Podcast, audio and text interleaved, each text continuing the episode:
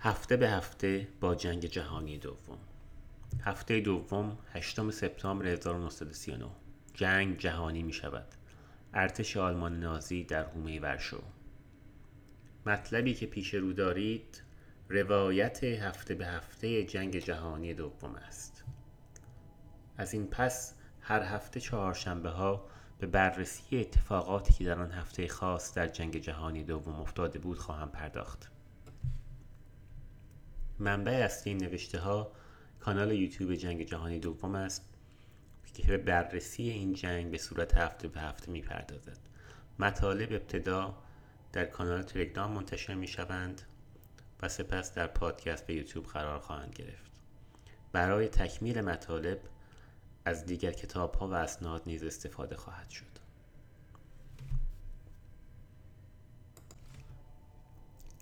اول سپتامبر 1939 آلمان نازی به لهستان حمله کرد. هجوم به لهستان فاصله با التیماتوم فرانسه و بریتانیا مواجه شد.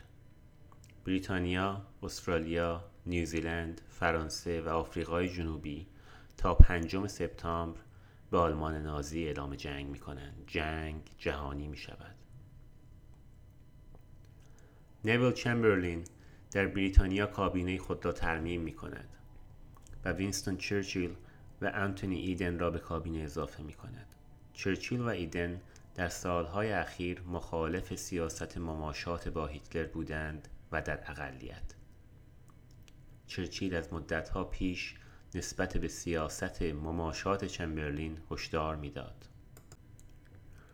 در دریا زیردریایی های آلمانی یک کشتی مسافری را غرق می کنند و بیش از 100 نفر از جمله 28 آمریکایی کشته می شوند.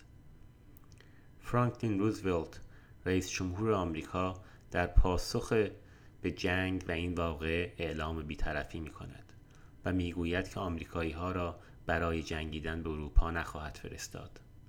بریتانیا و آلمان به غرق کردن کشتی های یکدیگر می پردازند.